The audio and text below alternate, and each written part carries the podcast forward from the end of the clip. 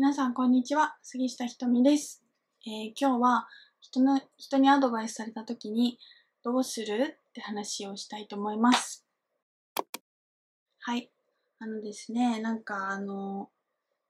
メッセージをいただきまして、まあ、なんかね、あの、通ってるカフェみたいなところがある、あるそうなんです、その方は。で、そこの人にまあいろんなことを言ってもらったんだけど、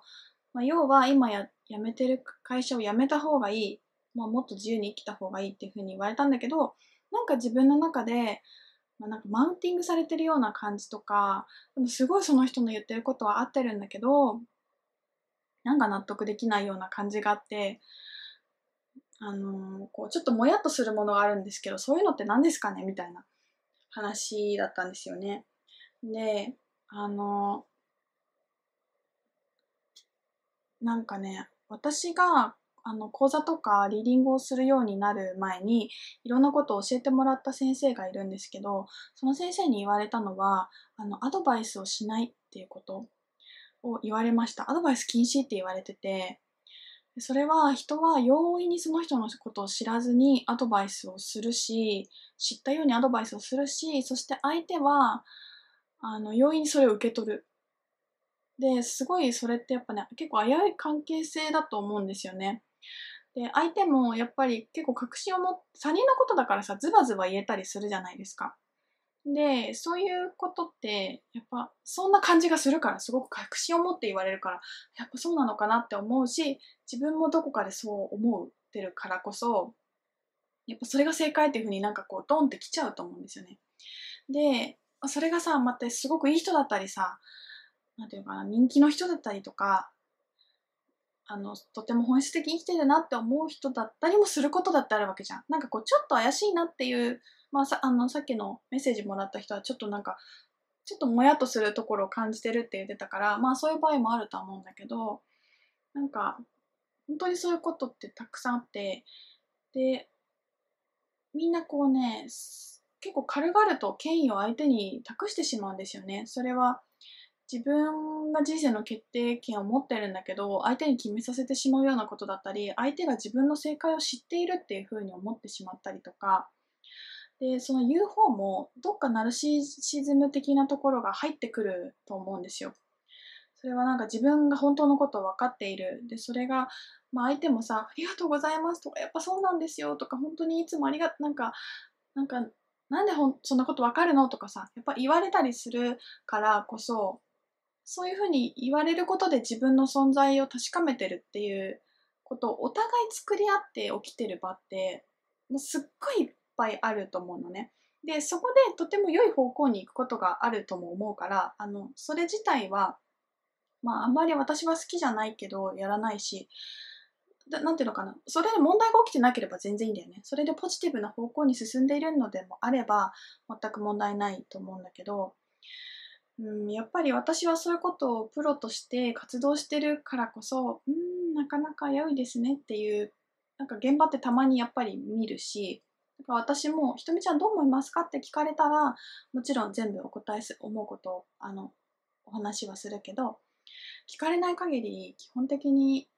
あの、言わないです。で、ある人が言ってたんだけど、あの、大人と、どこで聞いたんだっけな？えっと、大人と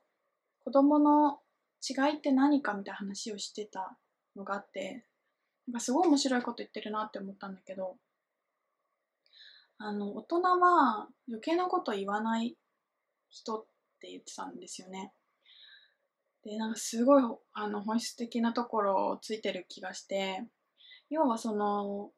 余計なこと言わないでいられる余裕があるかっていうところなんだよね。でそれを言わずにいられないとかこう自分の存在を確かめるために何か人に言なんかこう良さげなこととかアドバイスみたいなこととかああした方がいいよこうした方がいいよっていうことを言ってしまうって人っていっぱいあってでもその人がどうであろうとそのプロセスをこうなんていうのかな通っていることにリスペクトを持って話を聞いているっていうことをしたっていいわけじゃない。でそういう眼差しってやっぱり感じるしそのなんか余計なことを言わないっていうのが大人っていうのはなんかそうだなと思ったよね。そうだなと思ったし余計なこといっぱい言ってきたなとも思ったしうんなんかそのなんかそういう余裕が余裕だよね。余裕だよねっていうか。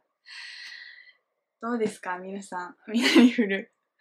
そうだからあのそういう余裕を感じられないこうズバズバ言ってる私がすごいみたいなものをちょっとこう出てる出た時って多分相手もやっとすると思うんだよ。だからそういうことで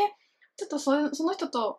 えっと、メッセージをくれた人の会話は聞いてないからわからないけどもしかしてそういうことはあるかもしれないね。だからあの本当にあの受け取るか受け取らないかは自分で本当に決めていいしちょっとまあ距離を置いて冷静になった方がいいのかなと思います。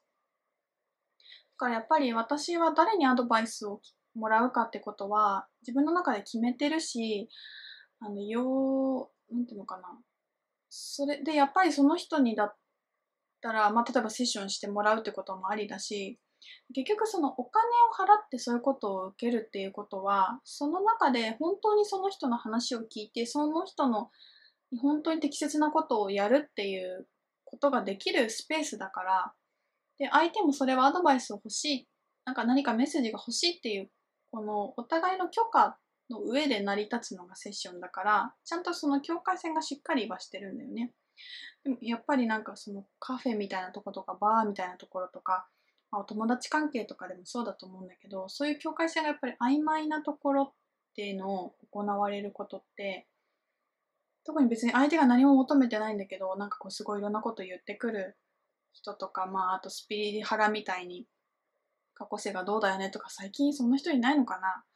私あんまりいないからわかんないんだけどまあそういうこととかってあるからいやなんかそれでそういうこと言われた時にえそうなのかなとかって思わずにこの人なんだ私の何を知ってるんだろうちょっとうるさいなって思って全然いいからさ。なんかみんな優しい人とか特にやっぱりそうなのかな私初めての人にもそういう風に見えるのかなとか今度あの人に相談してみようとかさ思ってしまいがちなのですがうるさいなーって全然良いですよ。ので。なんか「ん?」とか言って「ん？何?」みたいな感じの気持ちで良いと思いますよ。でもまあそれぐらい自分のこと自分で自己対話重ねてるとまあそういうふうに自然に言えるよね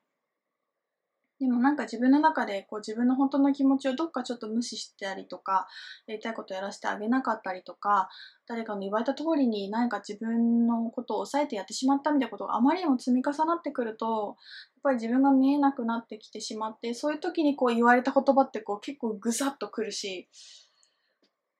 まあ本当の時もあるからねそれがまた。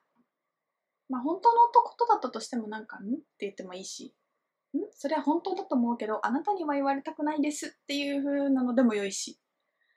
なんかやっぱさ、誰に言われるかって大事じゃない？うーん、私はあの人に言われたらすごい響くんだけど、まあ、るじゃん。例えば家族とかあんまり近しい人に言われるとなんか、うざいって言いたくなる。こう、お母さんに言われるとちょっとイラッとする。